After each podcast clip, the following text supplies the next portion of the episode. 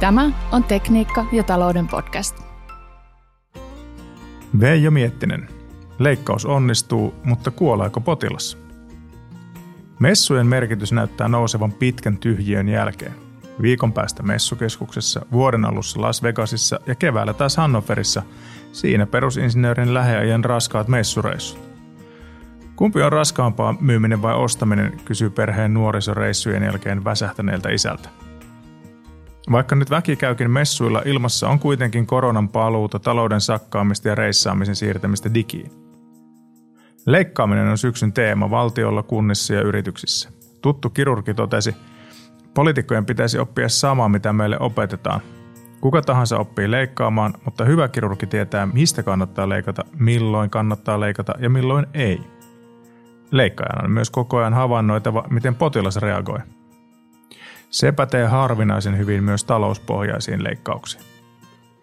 Ongelma on, että vaikka ei tehtäisi mitään, maailma ympärillä muuttuu entistä nopeammin. Kulujen karsiminen ja tuottavuuden nosto eivät ehkä vastaa ulkoisten muutosvoimien paineen suuruutta. Pääsin vasta nyt loppuun Nalle Valruussin uusimman kirjan Sateentekijät, josta yksi ajatus jakoa. Tänä päivänä kapitalisti ei enää pelkää työväenliikettä. He pelkäävät parikymppisiä teknoyrittäjiä, joiden kehittämä softa voi tuhota heidän yrityksensä liikeidean. Maailman kehitystä ohjaavat innovaatiot ja teknologian kehitys. Kirjaan kannattaa syventyä, jotta ymmärtää sen ison kuvion, jota rakennetaan omistajien, rahoittajien, valtiovallan ja yritysten ykkösketjun välillä. Huolellinen lukija aistii myös askelmerkit, jotka pitää tuntea matkalla huipulla.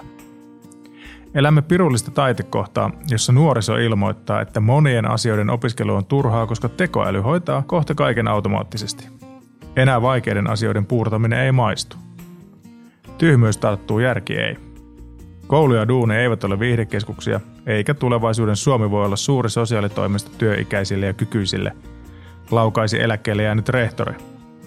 Hän makusteli myös huippuurheilijoiden puheiden eroa – Jenkki sanoo näyttävänsä parhaansa ja eurooppalainen yrittävänsä parhaansa. Lähestyvä Black Friday pani pohtimaan ensi vuoden vaatekaappia. GQn kannessa Louis Vuittonen uusi pääsuunnittelija Pharrell Williams kertoi, että joudun hävittämään koko kapealahkeisen housuvaraston. Insinööreille pitäisi rakentaa oma ekologinen ikipukukoodi. Sama asu vuodesta toiseen. Oikein hyvää päivänjatkoa. Toivo Veijo Miettinen.